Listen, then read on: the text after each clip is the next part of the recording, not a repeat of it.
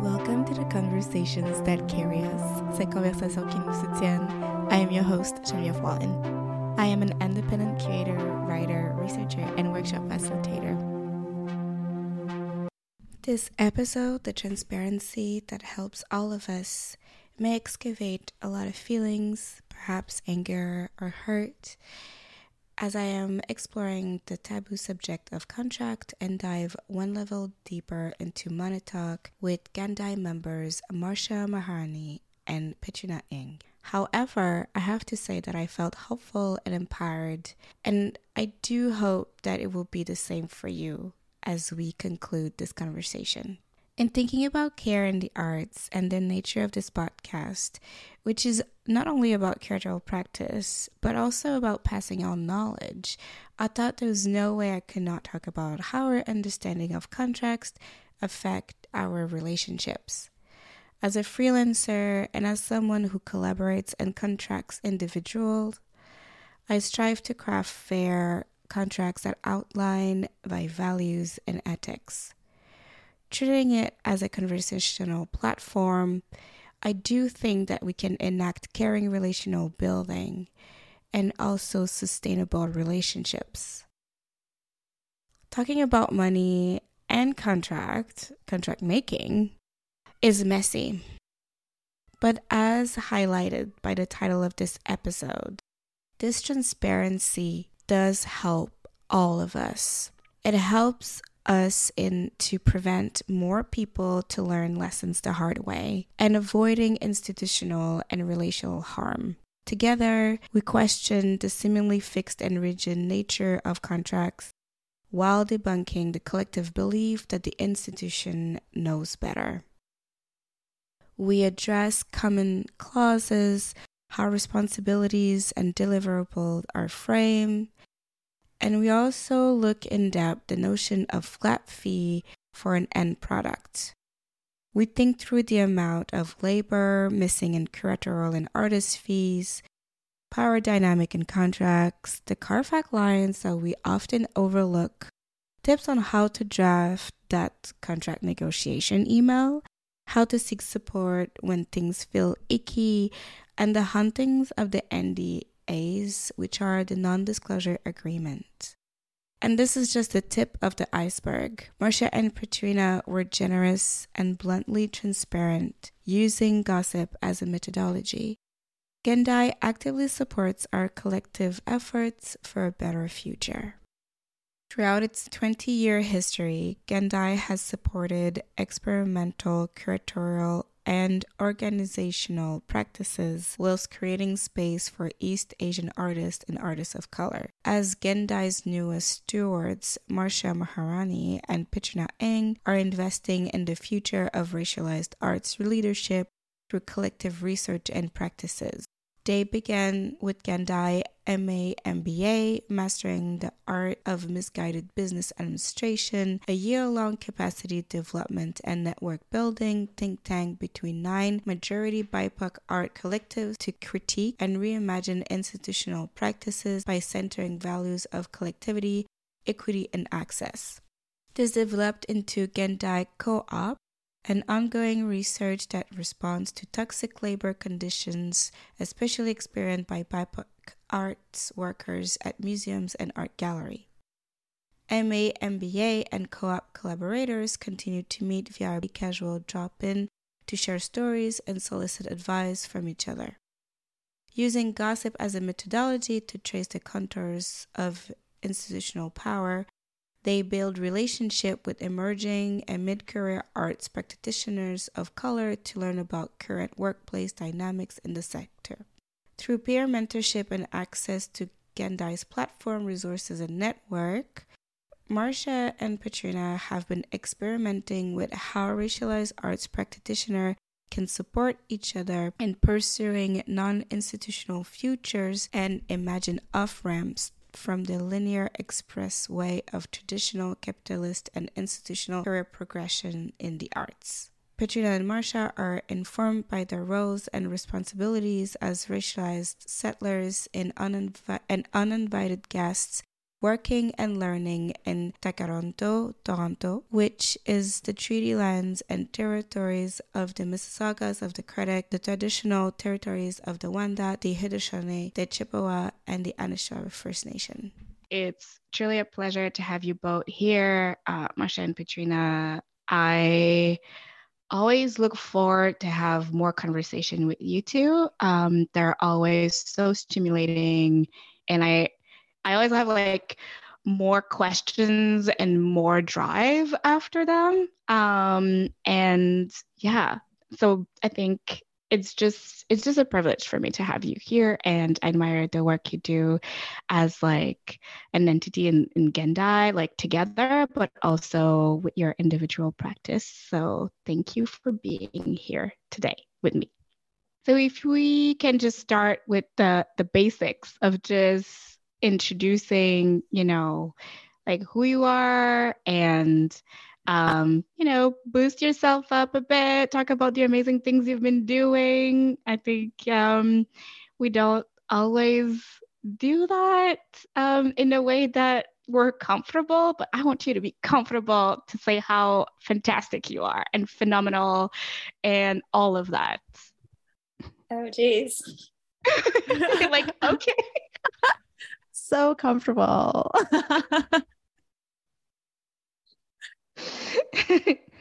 I'm a high Katrina. person. um, should we start with Gendai? Yeah, let's start with Gendai. Okay. Okay. Um, so Gendai is a 20 year uh, organization that was uh, founded originally as a gallery space for um, East Asian artists and artists of color.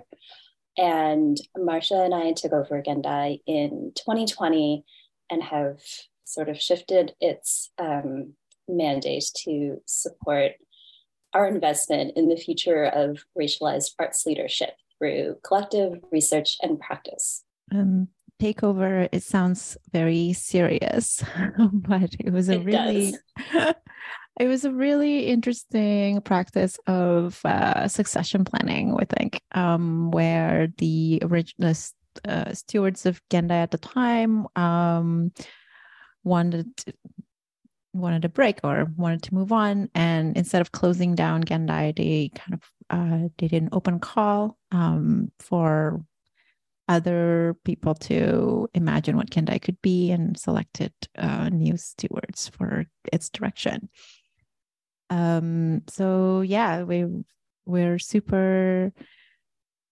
honored to be Gendai because because of all the things that the organization is doing um, but also in my practice as a researcher now i'm doing my phd looking into histories of um, of art institutions in canada and thinking about how people before us have been fighting for racial equity again and again and again. And Gendai's name keeps popping up in these histories of um, resistance and alternative spaces. So we're feeling very honored.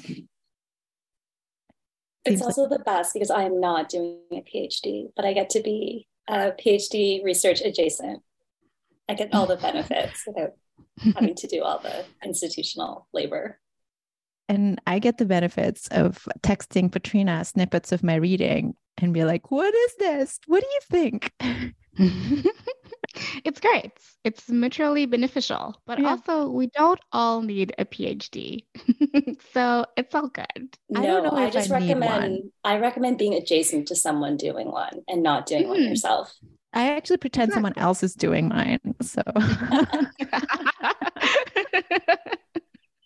so you're also adjacent. Yeah, I'm also adjacent. and I think it's so amazing um, that you exactly. I think it's something that is special about your role in Gendai. It's the institutional knowledge that comes with it and the archive and being the new, you know, stewardess of of of this gathering of information and um, a, a lot of institutions who have been around during very like crucial periods of like art activism um, you know, a lot of those uh, archives are like lost or maybe in someone's closet or under mm-hmm. someone's bed or in the basement, you know, and um, having a new generation uh, kind of like working through and building from there and bringing it in a different direction is like really precious. So yeah, and um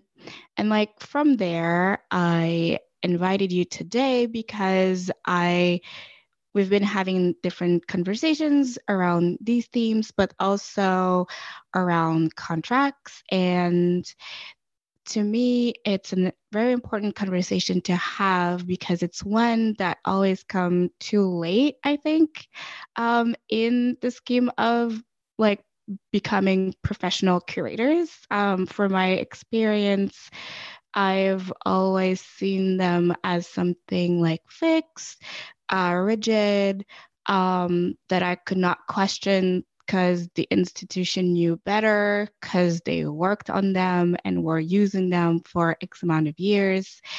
And then having this conversation uh, with you both, uh, including uh, curator Tian Zhang and Suying Li, uh, at the beginning of the pandemic and uh, questioning uh, certain clause, such as um, the act of God and what it could mean to release responsibility uh, on both parties, like on the institutional part, how actually there is space to maybe contest and protect yourself and even provide new models of understanding like needs, uh, collective needs. Um, so let's ease into this somewhat taboo, I think, topic by just, I think I just want to know a little bit about what are your feelings regarding contracts and how how do you see them? Contracts are icky. Mm-hmm. I, I feel like yeah, I dissociate when I read contracts because I it's hard. It's it's it's emotional or intimidating um, and you we should that email, and you're like, Ugh. flag it for later. Flag it for later.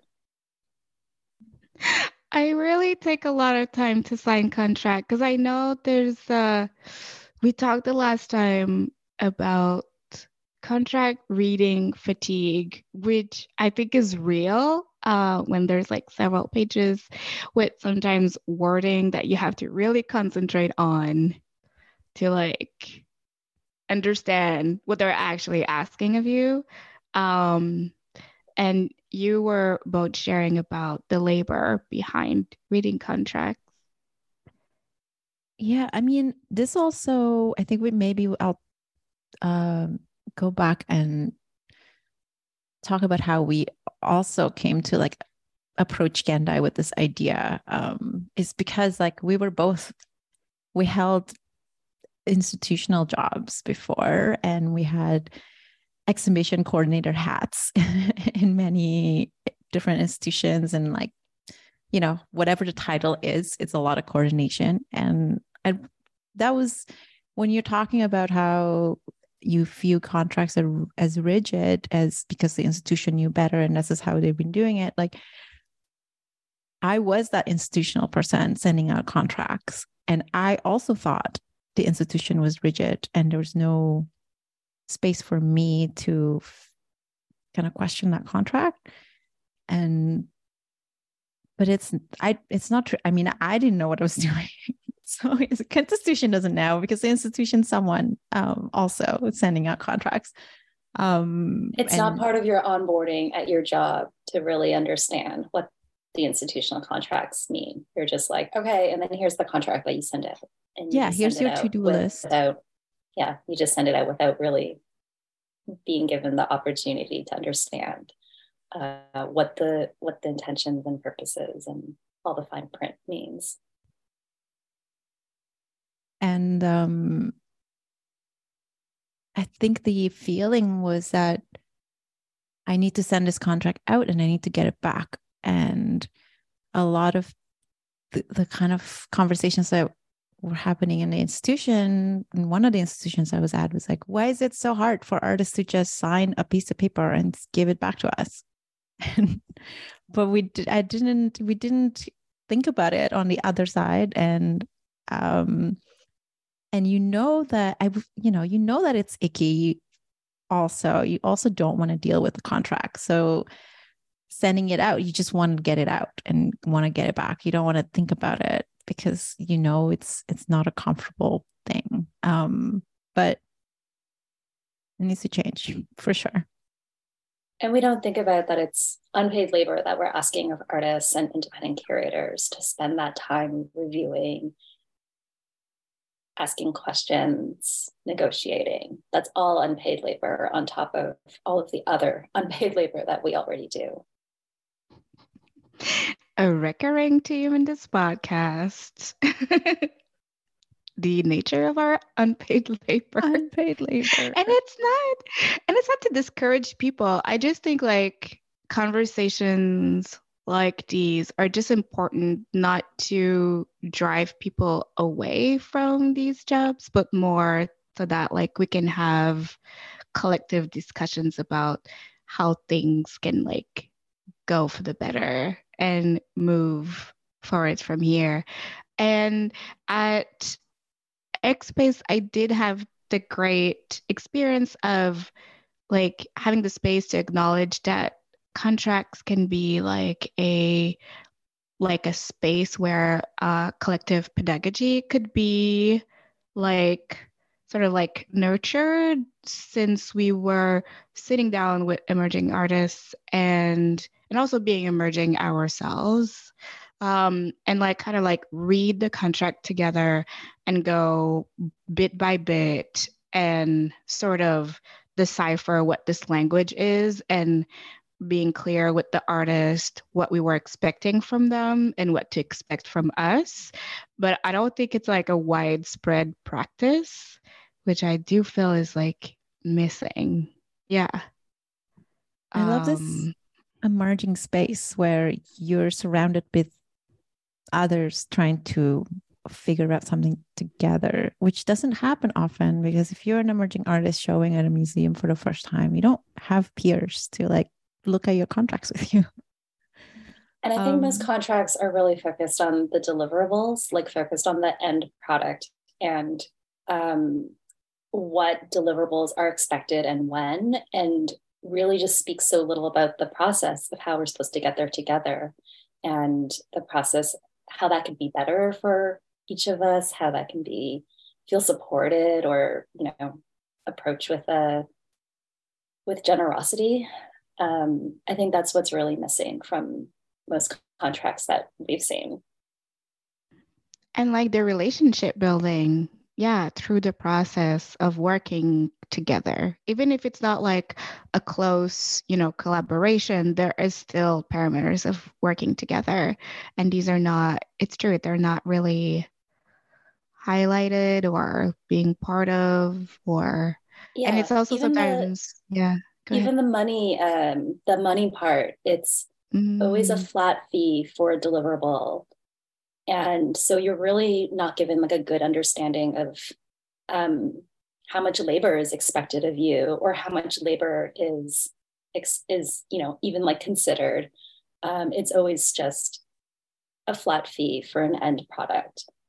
Um, and that's where we see so much of so much unpaid work goes into delivering that end product um, because the labor uh, the amount of labor is not even considered in the discussion or the power dynamics which is also something that we have discussed about. And I think leads to my other question, which is sort of what are the clauses that you particularly pay attention to when reading a curatorial uh, contract? Um, a big one that I look at is always looking at the balance between responsibilities and rights.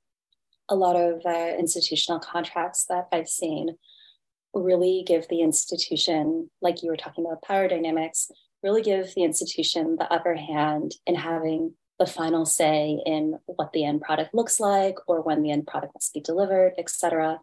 um, but then places all of that responsibility on the independent party to not violate any copyright laws, to um, you know figure everything out on their end. And when we think about power dynamics, I think that's a big one. Is like who has the ultimate say in what happens, but then who has the ultimate responsibility in making sure it happens. Yeah, that's so huge, Petrina. It's true that like a lot of a lot of the the success, I guess, like is not seen as like a two-way thing, but like really it all rests on your shoulder. Mm-hmm. What about you, Marsya? Um, yeah, I look at the fees. I I look at the fees a lot and and trying to think about what I can put into it, what what I can how I can scale the project to match the fee, which is already um is already labor. I think a lot of it is already labor. Yeah. So mm-hmm. I think the there I look at the fees, but I also look at a feedback uh, breakdown, like what number of hours am I willing to put in? What number of hours are they expecting um, based on the scope? But then also looking at CARFAC fees as guidelines for minimum labor. Um, so I try to envision like, okay, this looks like a few meetings. Um, how does that compute? Like, how does that correlate with like preparation, CARFAC preparation fee, which not a lot of people look at, I think, uh, but it's supposed to cover all your email correspondences and that kind of stuff, um, in addition to regular artist fee and curatorial fee. And there's also no fees for install. Um, the installation fee is also a CARFAC fee.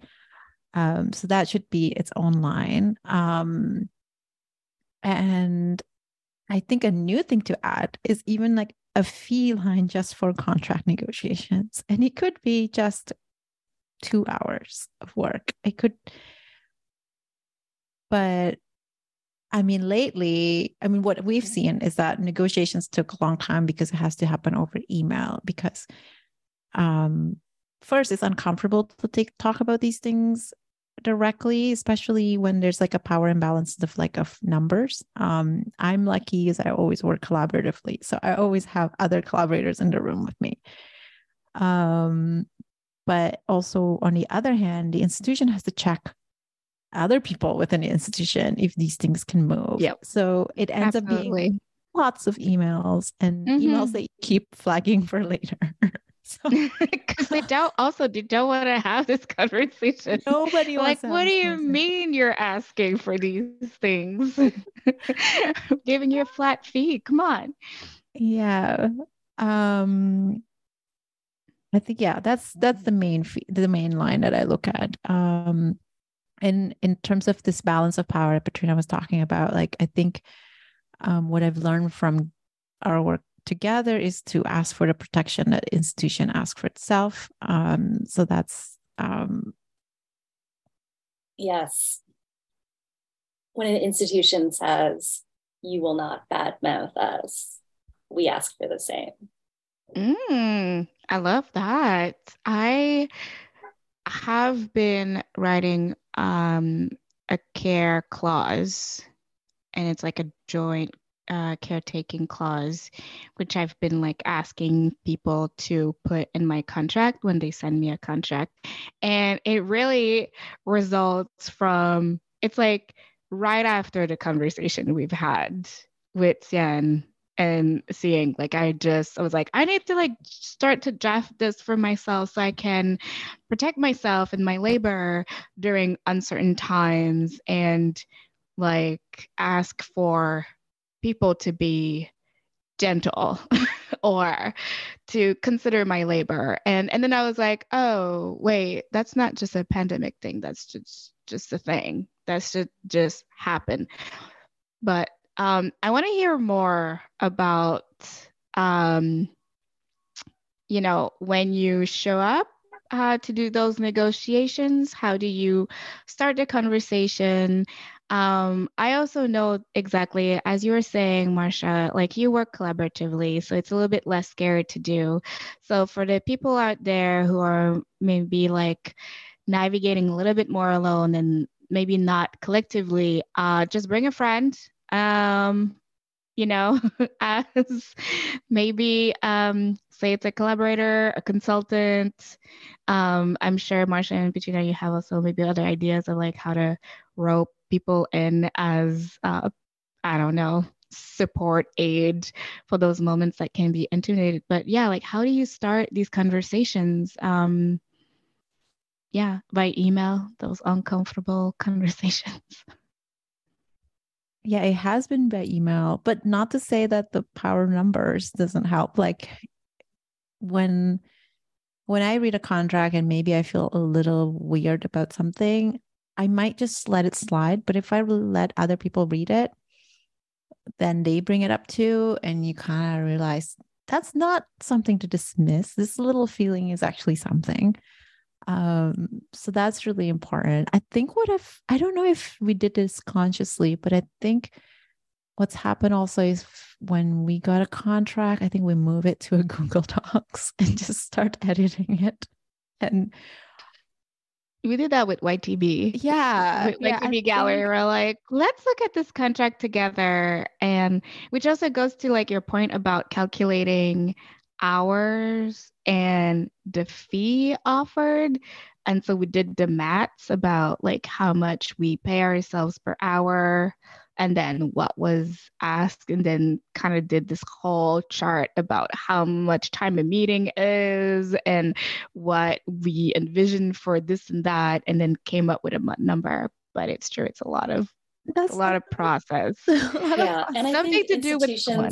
i think institutions really thrive on that secrecy thrive on um, no one else kind of knowing what other organizations are doing. And so I think for us, it's like kind of mm-hmm. trying to counteract that, that if institutions are not going to share with each other, we're going to share what institutions are, you know, what contracts they're giving to us, what clauses they're asking of us, how they treat people that they work with. Um, mm-hmm. And I think that's, yeah, a transparency that just helps everyone. Yeah, that's so good. Yeah. So maybe if you can't, if you're not doing a in-person negotiation, um, maybe ways like, okay, I got this contract. I'll take some time to look at it and then use that time to forward it to your friends and start a Google document with your friends. Um, that's such a good idea. Yeah, because I mean, you friends. get a contract yourself, it's like not as foreign. Mm-hmm. You've been like, oh, I remember this discussion I had about so and so's contract um, and it can help you like no help you kind of develop a better understanding of all the scary words to go back to my question of like how do you initiate conversation? Because i think sometimes people just need like direct how to's what is the kind of vocabulary that you use in the email? Like how do you after the I hope this email finds you well or rested or healthy or all of that, the pleasantries, after the pleasantries, how do you go there? I'm looking up emails as we speak. Ooh, that's a good idea. I mean, I think I usually just start with I have some questions. And I think that's a good way of like starting a conversation, maybe not being like, I hate this contract. yeah. but, I mean, you know, contracts you know. are always sent over with, let mm-hmm. me know if you have any questions. And like their word for it. Mm-hmm.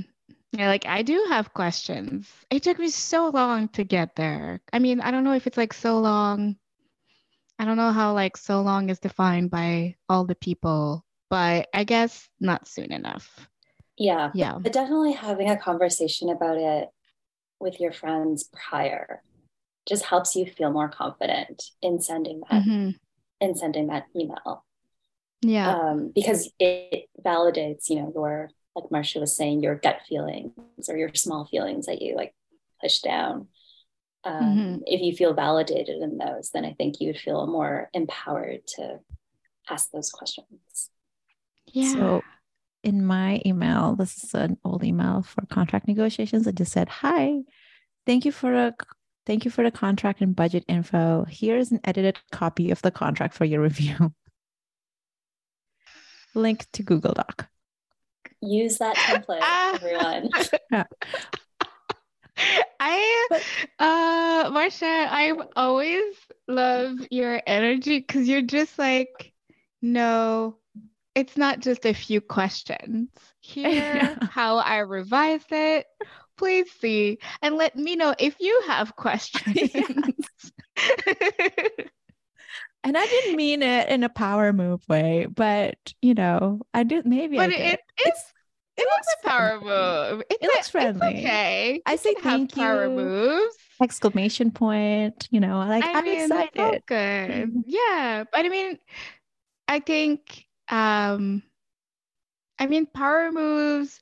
I don't think power moves should be seen as like something like mean or like you were purposefully tr- like positioning yourself as a threat, or it's more like listen, this the document is not fully appropriate for the labor or the things that I will be contributing. So here is here's a revision of the task or this relationship or yeah. That's awesome. More of us should just be like, here you go. I, here you go. Another power move in this really um, admirable way is Mhm. we found out about the practice that the collective make or make or break. Um, what they do is that so they're an art collective based in Sydney, I believe, and they have on their website, on their artist website, just a link to a terms of agreement document. Um, and the idea is that if you're anybody, institution or otherwise, um, if you're interested in working with them, um, these are this is how they work. Um, so it's kind of a power move in terms of like, oh, you have an institutional contract, we have an institutional contract. Um, we have a template. Here you go. You know, like so you have it. I love the idea that they have it ready. They have it open. It's an open source so that other collectives can adapt it to their own use um, and uh, they have it up front. So if you're interested in engaging with us, this is these are our terms, um, and you have it ready. So it's not added labor every time you're engaging with someone new, um, which I think is very helpful. It's so good. Mhm. And I also think it can be applied like now I'm like having these thoughts about maybe on my website, um, in the about tab or whatever, which I really need to update, I should have a bit that is just kind of like, if you are to work with me, here are the things that I expect. Might be like, you know, being upfront and having it on your website like it's a like it's full transparency and so people who are looking to work with you they know also what to ex- expect does that make sense yeah, do you I- I think think you should also have your care clause up there. Do you have it already? i have it already and i Okay. share it with whoever asks and i really am open about anybody copy it and um, make it their own because i think it's important Exactly. just even for like collaboration um, between each other i think a lot of people have um, certain reserves about uh, reserves about like collaboration and not really knowing how to define those relationships and creating like a document with boundaries um, which i think are maybe necessary even when you're working with a friend yeah Yeah, that's important Awesome. too. It's um y- yeah, it that's important too. We don't talk about that a lot about contracts.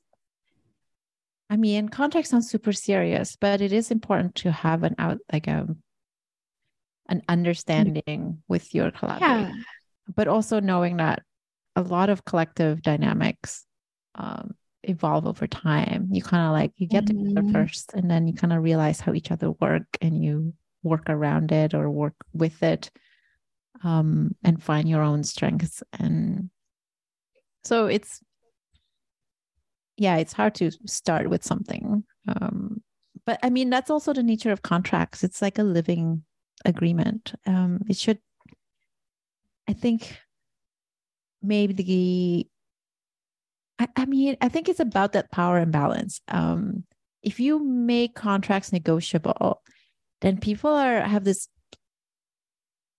um i don't know have this like thinking that like if contracts are negotiable like someone's gonna out, be out to get me you know? Like someone's someone's just gonna like back out on their promises um but yeah, yeah how do you do that in good mm-hmm. faith where you're like actually we figured out that this is the way we work together. Let's like revise it a little bit. Um what do you think Petrina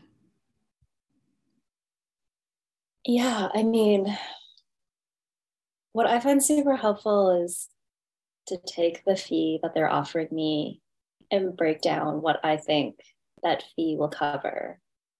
And a lot of times, the institution doesn't make it super clear. Um, they'll just kind of throw out like a lump sum and won't really go into detail about what's expected. But I find that and maybe this is like part of the power dynamic that you're talking about Marsya like giving them your own terms i find that if i break down that lump fee and i'm like look this is what this pays for um, pays for you know x amount of meetings pays for this time in install etc it almost like makes the institution feel silly that they're underpaying you so much when you actually like do the math and break down how much labor is expected from that one fee. So I, yeah, I do think that the more you do it as well, the more you get used to doing it. And the, it's like a muscle, right? It's like um, it's like building muscle memory in reading and understanding, but also kind of teaching teaching yourself and um, conditioning yourself to get comfort- more comfortable having those conversations. Contract as muscle memory. I love that. This is, I feel like every time I'm in conversation with people, I'm like, and we have a title for another book. let's let's write this book. Um, yeah, like a muscle memory. It's true that like I'm getting more and more comfortable. Because like the first time I emailed someone, it was like, thank you for signing the contract. I reread it and revised it. Um, you know, this term is okay with me. I would love to change the wording of that clause. And also, by the way, I want this care clause to be part of the of the um of the body of the contract. And then i also say because like sometimes exactly like uh, what we were saying about how actually people sending us the contract are not necessarily the ones sort of like in care of the wording of it and like how it presents um, and sometimes they have to talk with hr or whoever is in charge of that. Um, so i asked that like if it cannot be added in the um, body of the contract to discuss about creating an appendix that we will both sign like an extra like a letter on the side that is like still part of the contract but it's like yeah it's still there. And i don't want not like it to not be there. But i've never really outside of ytb i think find found the internal strength sometimes to like actually fully break down the number they gave me and then saying like this means that this is what you're paying me for this thing and this is the amount of free labor you're asking me. Like i'm not yep. You know what? This year. This year is the year. Because i did a math in my head sort of you know approximately but i and then i'm like am I too busy? Does it make sense? How much energy, you know, and all of that comes into it. But I never like fully spell out that to the contracting body. We're, we're, we're starting a revolution. I just want to let you know. yeah. And on, I mean, and on the, uh, thinking about like from the institutional side, how are they supposed to know if we all just keep overworking ourselves, delivering incredible projects, and not being honest with ourselves and with them about how much work it takes to deliver these projects. Oh my God, mm-hmm. Katrina. How are they supposed to know? But then, like for curatorial fees, there's not even the minimum of the results. So, like, usually I just, the way I look at fees is sometimes also, okay, what did I get so far? And then when a contract unlocked like another line, I'll be like, oh, this time I paid for install. Okay, yeah, this is something I'm gonna keep on wanting. Oh, this time they pay for travel. Okay, yeah, this this is my new baseline now. But it's always like my new baseline comes with different contracts that people give me. Um, and I just I don't know. Like, how do you create your baseline? How we did have- you create your baseline? That's a really good point that like a lot of contract work is also like what you got away with last time, which is not much. um, but also how you've been burned last time. And then you're like, okay, I'm, i have oh to add God. this to the next one. oh, yeah. Um, which I think um, before I forget, we should talk about like the Gendai contracts project that we're doing. Is like we're gonna create this website that's a wiki that is a site for um, various templates of other contracts that's been um, that people have used that people that it's been working um, and with annotations of like what's not working or what how it could improve but uh, in a way it's kind of become uh, the idea is that it will become a resource so that people can look at other people's contracts and see what their baselines were and um, what have they learned about um, their own their other people's experiences with institutions. So you don't have to keep learning the hard way. Like everyone's learning the hard way but if everyone shares their their experiences, then we can have our own baseline, a collective baseline. Um, and this is kind of yeah, it's it's helpful to have precedents. You know, it's helpful to have um, samples of things that have that other institutions have agreed to. So you can say this other institutions have agreed to this contract. What's wrong with yours? If you say this is an issue. Um, but also we had this project that fell through um, and they we knew it was a well-funded project and it couldn't continue anymore but we had done some work um, for it. And they asked us can you invoice us for the labor you've that's that's been done? Um, so we just started charting all the emails we sent and all the meetings we'd had and listing like how many hours each one how lawyers do it. How lawyers do it. It's like billable hours. What did we say? Like I think we did 0.1 of an hour per email. Per email. So we added up all the emails that were exchanged throughout the project. Mm-hmm.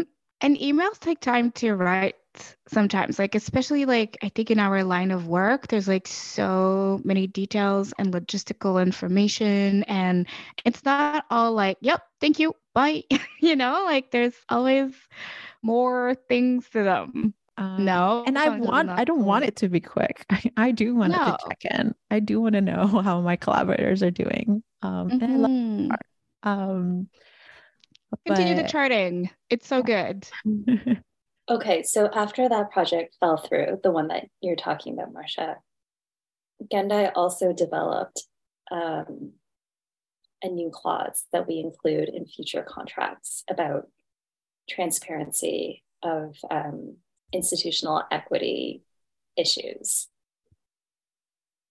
Because we are keenly aware that we work in this hot new like hot new collective washing of collective washing of DEI washing. Ooh. I don't know. Collective washing. Um, so everybody, yeah, institutions want to work with collectives, but don't pay collective fee. They pay one artist fee for everybody. Um, which is also a really helpful to be charting all of your all of your labor. And it means that it's not like one person is doing the job and like pass it on to another person. It means a lot of people are thinking about the same project at the same time um, and making it better, in my opinion. yes, please. Uh, yes, yes. So we always that. we always ask for a collective fee, mm-hmm. and institutions always always act surprised. They're like, "Oh, we've never come across this before." Um, and in one instance, um, the collective that Marsya mentioned earlier, Make or Break, they worked with that institution prior, and they told us, "No, we did ask for that." Last year. So they're pretending like they don't know. No. and they got it. Make or break got the collective fee. And oh the reason God. they asked it is first of all, I think their labor deserves collective fee, of course, but also because they want this to be a template for future collectives. Um, and it didn't it didn't happen that way. Man, that's so disappointing. Mm-hmm. Yeah. And I will always just ask the institution, like, how can we just scale back this project so it's reasonable for everyone, reasonable for the mm-hmm. staff to not feel like they're, you know, burning out on it, reasonable for us based on how much money is in the budget. So we'll ask for, you know, one one less person on a panel or one less workshop for the same for the same fee just so that it, everyone has a reasonable expectation of each other. And we're, I don't know why we're in this sector where it's always the maximum amount possible. It's always, you know, oh, we're, we're so pleased to pay you the minimum fee for the maximum amount of work. Oh my God. And this is such a good point when you are talking about um, thinking about the staff. The contract also never thinks about the staff. I'm not even sure who it thinks about. like it's true because because a lot of the time with the things that are asked let's say to be accomplished for the project to be done in its full scale and like the things that you've discussed and dreamed up in the meeting with the contracting body it never really uh, takes into account the extra hours that you know staff will have to do the coordinator the technicians the yeah it's oh my god. And i'm like oh my god. So much to think about. Wow. yeah and i think like Marsya and i you know because we've been on both sides um we have both perspectives. Um, yeah I want to go back to uh, Petrina was saying that we added a new clause because of that mm-hmm. project that fell through. And um, yes, we're aware of collective washing, but we're also aware that people want um, diversity projects. And in this climate, very superficially, hot commodity, hot commodity, um, temporary invitation for guest interruption and uh, and then bye bye afterwards. Um, but do you really want to stay there though? no. but you know, like make or break, for example, you know, temporary invitation to like insert this new clause of providing collective fee, but then it didn't it didn't become incorporated into how they work. Um, but anyway, so we decided to now ask um, in our contracts to say that Gendai will be notified immediately in the event of any institutional staff misconduct, specifically in relation to any discrimination occurring within the institution or by the institution against the public. Um, and that we want to use and we we have the right to use the information to decide whether or not to participate continue participating in a project and if we decide to back up um, that we still get our fee. I mean, this is next level. I mean, but that's another, and that's another power imbalance, right? Is that the institution yeah. always reserves their right to back out at any time that's for any true. reason, mm-hmm. and yeah. we never afford that same right the to same the independent right. party. Yeah, and I love how you talk it about like rights because because these are rights these are more than like conditions or demands like these are rights. Um the right to have the right information the right to transparency. The right to say no. right now. Yeah. Or like the right to maybe not want to be collaboratively like working with someone you know have hurt other peers you know? Mm-hmm. um but that like nobody really talked about it because it's like people were maybe like scared for their jobs or you know like i am mind blown right now i mean this is next level because you came from a next level bad burn, next level burn. Next, next level burn. And I don't want, we don't want anybody oh, going no. through that first. oh, before no. thinking about this. Now that you're contextualizing it like that, you're like next level because of next level burn. Um, it's true. We want to avoid as much as possible people to have to get to the next level burn. Mm. Um, absolutely. Um, talking about next level burn. what about NDAs? throwing it out there. Oh yeah. How what what and how what do you feel about NDAs and how how have you dealt with them if it makes sense. Also, now I'm like I'm fully saying, "Oh yeah, you had NDAs meaning you cannot disclose." I don't know. Is that binding. Am I going into the really dangerous waters here? Stop me. Stop yourself where where it needs to be stopped. But yeah, just, I just wanted to be, know about this. Yeah, this is like something that keeps coming up. So one of Gendai's projects is that we um, talk to arts workers, racialized arts workers, um, about their experiences working at or with institutions. And one thing that keeps coming up is I was asked to sign an NDA and non disclosure agreement. And this is just, and we just keep seeing how this is a way for institutions to behave badly and make I don't know. I I can't even say make up for it. Um, but basically behave badly the and ask the person the people involved to never tell anybody about it and then continue behaving badly yeah so we've seen institutions make it seem like your job relies on signing an NDA or any severance or payout relies on sending an NDA, signing an NDA. And they give the person a false deadline. You know, if you don't sign by this date. And I think that, yeah, it just really is a tool from the institution to try to adhere to that secrecy that is how they keep their power. This is horrifying.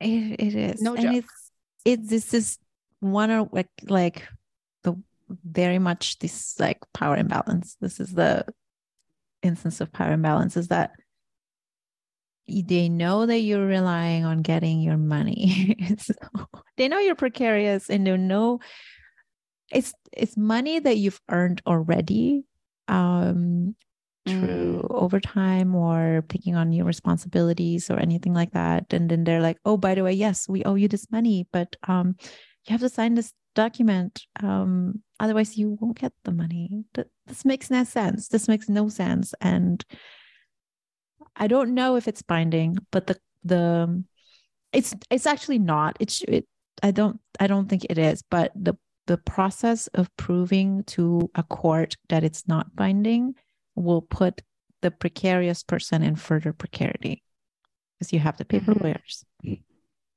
and you mm. have to invest in time and emotional and yeah you're and a lot of time you're alone right? you're alone yeah you're facing that letter alone mm-hmm. because what are you going to do? You're going to tell people that you're supposed to sign an NDA, and then the institution be like, well, it's too late now. You didn't sign the NDA and you spilled the beans. So no money for you. Take us to court. Oh my God. Um, I signed an NDA a few years ago, um, but I was fortunate enough to have a lawyer who was working with me through the process. And I will share that NDA offline with anyone who asks. Perfect. We'll we'll put that in in the transcription that they can reach out.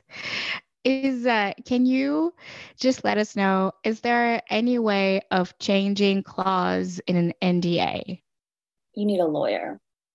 Yeah, you need a lawyer. You need to lawyer up. All right. Maybe and we should in have. my experience, yeah. yeah, in my experience, um, a really good lawyer won't charge you up front. A really good lawyer will like listen to you, take a quick look, and say, okay, here's what you can reasonably expect out of a negotiation. And then they will be upfront and say that their fee will come from whatever settlement or whatnot that the NDA is giving you. And they can negotiate their fee to be part of the settlement so it doesn't come from the money that's owed to you. Can we repeat this louder for the back? Because, like, what I was saying is that when you layer up, it's one scary, and a lot of the time you're not even sure where to start or who to contact if it's not someone that you have around you in your life. Um, so just starting with the basics, like you just said, Petrina, like what, how can you know you have a good lawyer is so instrumental in empowering people in those situations. Thank you so much. Do you have other like advice like that? um always keep a written record of all the shit that goes down it's overwhelming to be like in it and to be experiencing it if you feel mistreated or you feel disrespected um, but it becomes so important to write that all down the dates when it happened what happened um, because a lawyer will a, a, lawyer will need that and um, if you're in a situation where it's like a long-term project and you're working for like you know over the course of many months um, or even years it can be really hard to remember those details that are just like awful to think about. But if you just write them down right away, then, mm-hmm. you know, mm-hmm. Put that notebook in your freezer and go out for a run. then you have an account to pass on to somebody. And it means that your voice can be heard. Mm-hmm. Yes. What about you, Marsya? Do you have any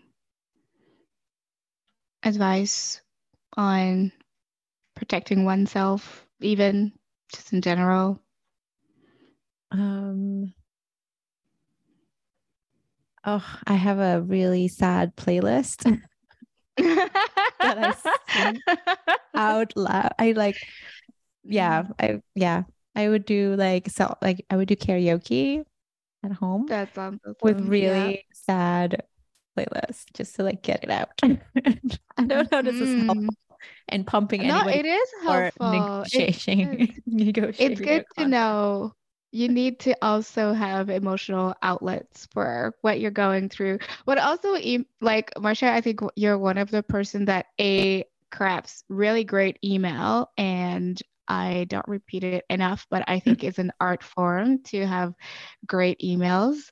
And second, you also write great fiery emails. Oops.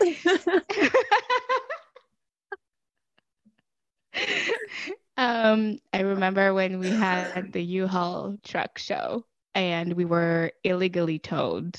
Um, you you were like very good at like having that email sent to like the people who were supposed to protect us in that instance. Hmm. And maybe that's a, that's a form of journaling, right?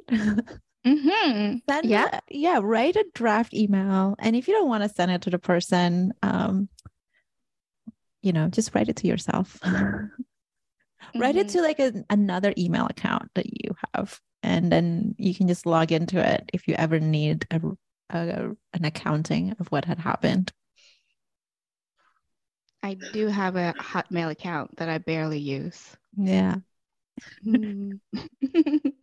Um, and Gendai has been um, really lucky because over the past mm-hmm. three years, we've been developing this network of peers that we have a WhatsApp group that if mm-hmm. anybody has any questions or needs to vent or ask for dirt on someone, um, it's a it's like a it's like a group of working peers that we can that we can tap into at any time.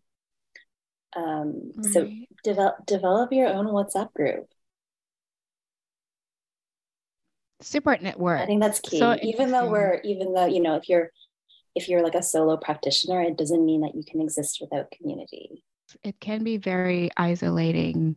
Sometimes especially working as a curator, I think in a WhatsApp group has been, yeah, it, it's it's been great. I have no other word than great right now, but uh, I thought you were talking very about caring. our WhatsApp group. I'm not in your WhatsApp group. I have to say, like, I cannot be in a WhatsApp group with a lot of people. Like, mm-hmm. it needs to be a small unit otherwise I kind of get dizzy and I get dissociated. Um, dissociative, dissociated. Yeah, I can't follow threads with many people, and I know you have a big, amazing reach with the MAMBA, which is like so cool. It's true though; it is hard to like be part of big WhatsApp groups. Um, there's, I mean, some people thrive in them. I have a hard time. I have a hard time too, but I think it's common. We have like um, Good School, uh, one of YTB's collaborators, and um, they produced this line of T-shirts that make fun about make make fun of collective work, and one of them is I have my collective has a WhatsApp group, but I'm not in it. so I think this is just a common thing. I and I like I think I took that shirt because I yeah. felt I felt like I was I'm you were seen. I felt seen. I'm the one who's not in it. Um, but yeah, um, so uh, form smaller WhatsApp groups. Um, mm-hmm. Form the WhatsApp group you have the capacity for. Yeah. Yes. All you need is a few trusted buddies in the sector. Yeah. Mm-hmm. And it's it's hard, Absolutely. like oh, you know, especially if you're just starting out, like you work i think i was conditioned to like keep things close but mm. i learned so much more by sharing vulnerability um, and that's how gendai started we mm-hmm. were venting about our situations so. yeah and we were in like very comparable jobs at different institutions and we were never you know encouraged to befriend one another. There was always this unspoken like line of competition between us and we didn't know each other. Oh, thank God you talked about you're talking about this. yeah, and the more we talk about it, the more people talk to us about it. And mm-hmm. yeah, it's it's hard to find someone you can you can trust. Because it's so true. We are, in many ways, conditioned, especially I think as racialized cultural workers and curators, um, sort of like this weird exceptionalism, and then there can only accept one, which I think you also already talked about. And then, whether you want it or not, you're sort of like put in this weird position that, like, anyone around you can be a competitor and so like then it's hard to like build coalition and trust when you see people um, from your community like maybe being exactly competitors when in real there's space for everyone because we're not you know, engaging in the same way. Or even if it's similar, then let's just collaborate and work on making things better and like, or an idea better, or, you know? Yeah, that's still something I'm struggling with when I see other people doing similar thing or in, interested in similar things. Like my 1st mm-hmm. instinct's always like, oh, I gotta be better than this person. But mm-hmm. then I'm still working through that and been like, no, this is my future collaborator. Yeah, some things together. It's not the Highlander. There can not only just be one, which is like such a lonely position. And also we need repeats because mm. what can you achieve with just one thing? There's no way. Exactly. You need recurring recurrence of a same thing to support people especially if you are in the line of support of community support uh, the support needs to be ongoing. So we need repeats without burning out the same people right? Exactly. Mm-hmm. um so we are like kind of like I think at the line of like wrapping up slowly. So I you've named a few projects that you've been doing and I think I would like uh, our listeners to know more about what you've been doing. You had a call that was circulating recently. Um, I think also people should know more about MAMBA. Um, you're just doing so much, but like really great things at like a pace that like feels more organic and less rushed rushed through. Anyway, uh, talk more about the great things. we have um, yeah we started with MAMBA which stands for mastering the art of misguided business administration and that's for collectives to come together um, with the premise of capacity building because that would get you grants.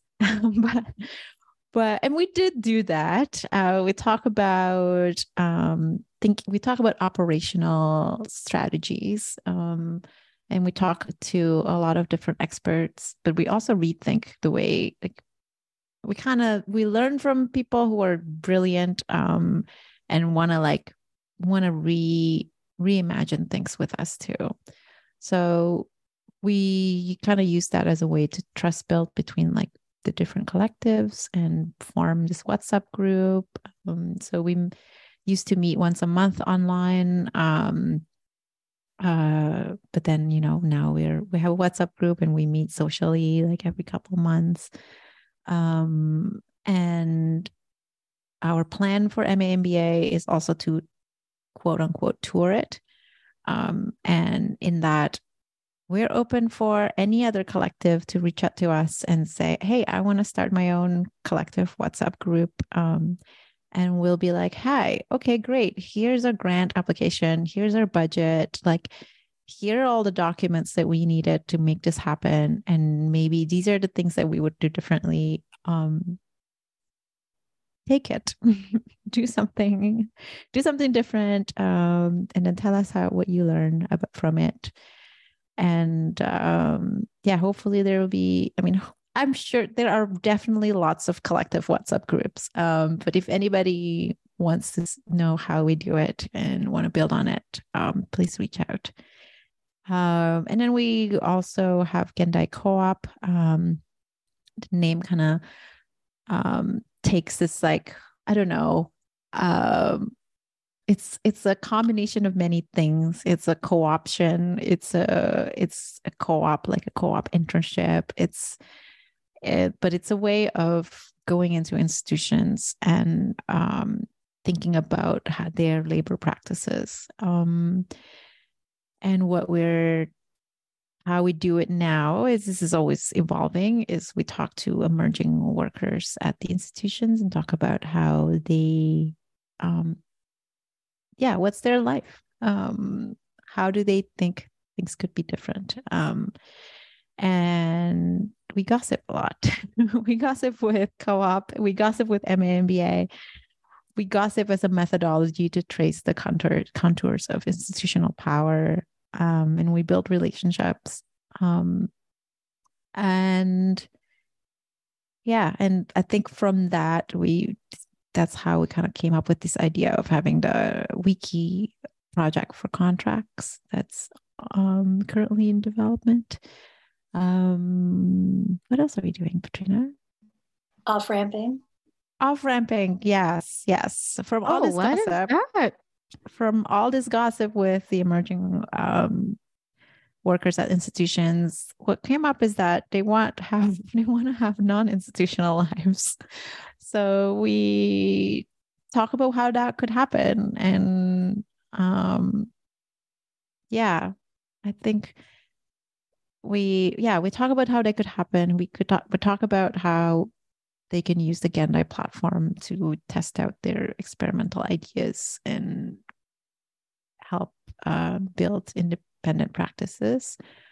Can um, I say um, the official line? Yes. Yes, please. Um, we are especially interested in working with arts practitioners and collectives who are motivated to imagine or develop off ramps from the linear expressway of traditional capitalist and institutional career progression in the arts. This is sexy. I mean, this is also a selfish project, obviously. All of this is it's a, our dream to off ramp. Yeah, this is a proof of concept. this is uh, this can happen. We want to so make sure it happens. Um. So wow. yeah. This is so That's good. what we're doing. And I know you're also, you know, individual people doing things. Is there anything you would like to share about your personal practice? um, or Marsya, your PhD, something you've been reading about, or is there anything like off Gendai you'd like to share? Um, I want Petrina to share her, her other collective because we talk about we're both, we're both part of other collectives. Yeah. It's um, true. You are poly collectives. like yeah, which I, like I think is, and is so influenced by Gendai's work is the more you work collaboratively, the more fun you realize it is. And also for me personally, the more generous I feel I can be.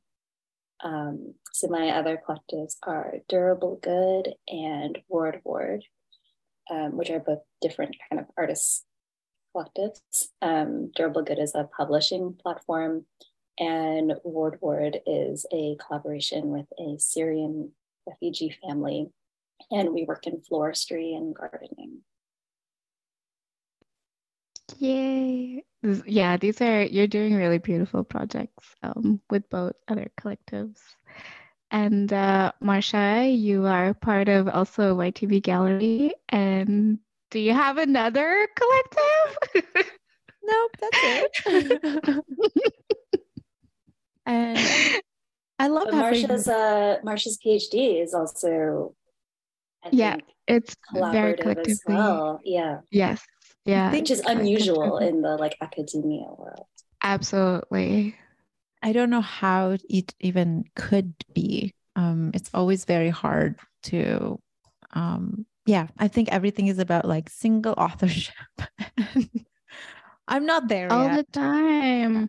All the time. And people have to like protect their ideas because other people will like steal them. Or at least it's like the culture, I think, that is like part of uh, higher education that uh, instilled paranoia. Not because it doesn't happen, but it's like it sucks that it it happens and you have to become less generous, let's say. Yeah. And I always do things collaboratively because I don't I don't know. I think it's how I can only work.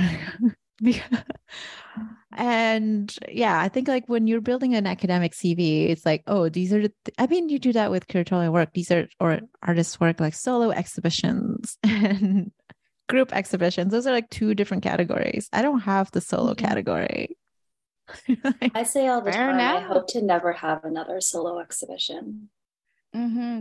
It's it's it is yeah, it can be a struggle, absolutely. And I feel like even for this project, this podcast project, it's like collaborative in some sense, but it's still like um me driving the different bits of the project. And yeah, collaboration could have been also really great in this instance. I have to say, I, I think you do it very collaboratively. Confuse, yeah, I feel like people confuse collaboration with a lack of leadership, mm. and leadership is still really right. important to, you know.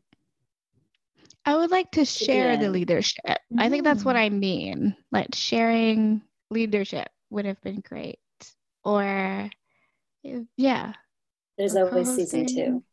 There's always season two. If it works, I hope it works. It's gonna be working. It's fine. It's gonna work. it's gonna work. It's fine. I think, yeah. Are you kidding me? Contracts has... as muscle memory. It's viral. Yo, it's gonna be viral. Like this episode and all the other episodes are all gonna be viral seriously, I every time I do an interview, I'm like, I am surrounded by really phenomenal people. Like, I think that's why I giggle every time I start an episode. It's because I'm like, wow, I've been in conversation with the most inspiring people. And there's like more inspiring people, which is like, it's so wild. there's so many inspiring people. Yes. Anyway, I, I, I can't wait to listen to your podcast. Yeah. Okay. Any last words? What do we do? How oh, do we? I want to. I want to. Um, I want to share the eight other collectives that mm-hmm. Gendai owes so so much of its uh, thinking and research to um, that continue to be part of our MAMBA think tank, which is now turned into what we call Guidance Council, um, which is basically us eating hot pot and going to the spa together. Um, I mean, but it's this, a really incredible. Yeah, it's a really, uh, like you said, such an inspiring list of collectives. There are so many interesting and amazing collectives everywhere. Um, but our group, which we're really fortunate that um, just had trust in in us and allowed us to kind of use their leverage to to share their own leverage amongst their communities to kind of build our collective of collectives into something that is bigger than we could have done on our own. Um, and so the other members are BAM, Books Art Music Collective, Bump TV, Durable Good, Glory Hole Gallery, Mice Magazine, Tea Base and Chinatown Biennial, Whippersnapper Gallery, and of course, Young Beyonce. Whoop whoop. I think that's a good way of, of, of wrapping it up. Also giving the shout outs. Oh, I know. And we also, in our contract negotiations, ask for a 10% fee bump to put in this collective pot. Wow because all of our research, it's not just us, it's really, you know, such a collaborative and collective process. We need 10% of our fee to go towards our spa budget. Mm-hmm. And the goal is 20% soon. I, I feel like 10% I mean, is not just enough. you're like just putting it out there for future yeah. collaborators. it's 20%. you are aiming 20%. 20% is happening now. Um, thank you so much for this enlightening and galvanizing conversation. Again, like now I'm leaving this conversation. I have a list of things to do and adopt in my own practice, and I'm sure um, other people will feel the same. And so, thank you so much for your generosity. Always, always, thank you for that. Thank and, you for um, having us. Um, and yeah, we're always looking for new collaborators. So reach out to us anytime. Oh yeah. We will, we will, we will fast. I will fastly die. We will fastly die. It's gonna happen. People will reach out, I'm sure, or be excited. That's the least. Yeah. Um, all right. Well, I wish you a good day, a good Friday. You too. Thank you. Thank you. Bye. Bye. This episode was made possible through the support of the Canada Arts Council and the Center for the Study of Black Canadian Diaspora. I send my deepest gratitude to my collaborator and invited guest. I am grateful for your presence, labor, and for embarking on this adventure with me. I recorded this episode in Tiohtià:ke, which is situated on the traditional territory of the Kanien'kehá:ka Nations and long served as a site of meeting and exchange amongst many First Nations, including the Kanien'kehá:ka of the Haudenosaunee Confederacy, Huron-Wendat, Abenaki, and Anishinaabe. The theme music is Raindrops Unearthed by Chanteclair.